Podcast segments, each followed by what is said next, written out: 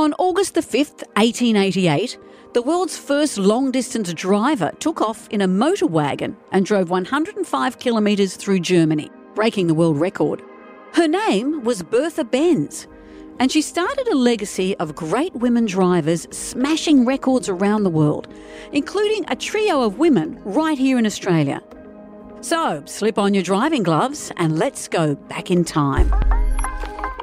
I'm Amanda Keller, and this is Brain Fuel. Great Aussie stories from the road, fueled by Ampol, Australia's own. We're in Melbourne, 1937.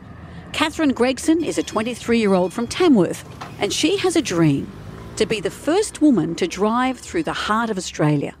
She's plotted a 20,116 kilometre journey. Long way, especially at a time when rest stops didn't even have coffee machines. And she convinced her mum and a friend to come along for the ride. It was a wild ambition. Here's what Catherine had to say at the time with these words from her actual diary. At first, no one took any notice of our statement, and then it suddenly dawned upon everyone that my mother and self were in earnest. But why? And a girl could never drive her mother there. Were chorused on every side of us. We assured them that it was possible and warmed to the task as the fresh and stale information concerning overland roads was constantly given to us. We became so feverish with knowledge that we announced our intention of continuing to Darwin from Alice Springs. This piece of news so astounded our hearers that we ventured to state our intention of returning via Broome, Perth, and the Nullarbor Plains. Words were useless thereafter. Shunning the naysayers, the trio took off from Melbourne, shot up to Sydney, and then drove straight towards Alice Springs. They trekked over untested roads and used sand mats to cross rivers without bridges. When they hit the Northern Territory, they found a breathtaking view. Many who did go to Central Australia did so expecting to see the particular type of scenery they'd been accustomed to down south. But the scenery there was remarkable for the magnificence in its vivid colour effects in blue, red, purple, and orange. Once in the top end, the girls landed in Darwin, where they were taught how to hunt wild buffalo and crocodiles.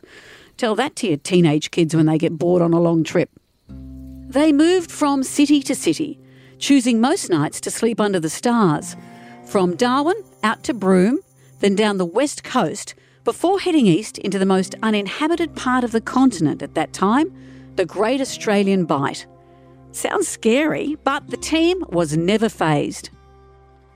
Before we left the safety of the cities, almost everyone warned us against undertaking such a journey as we were setting out on.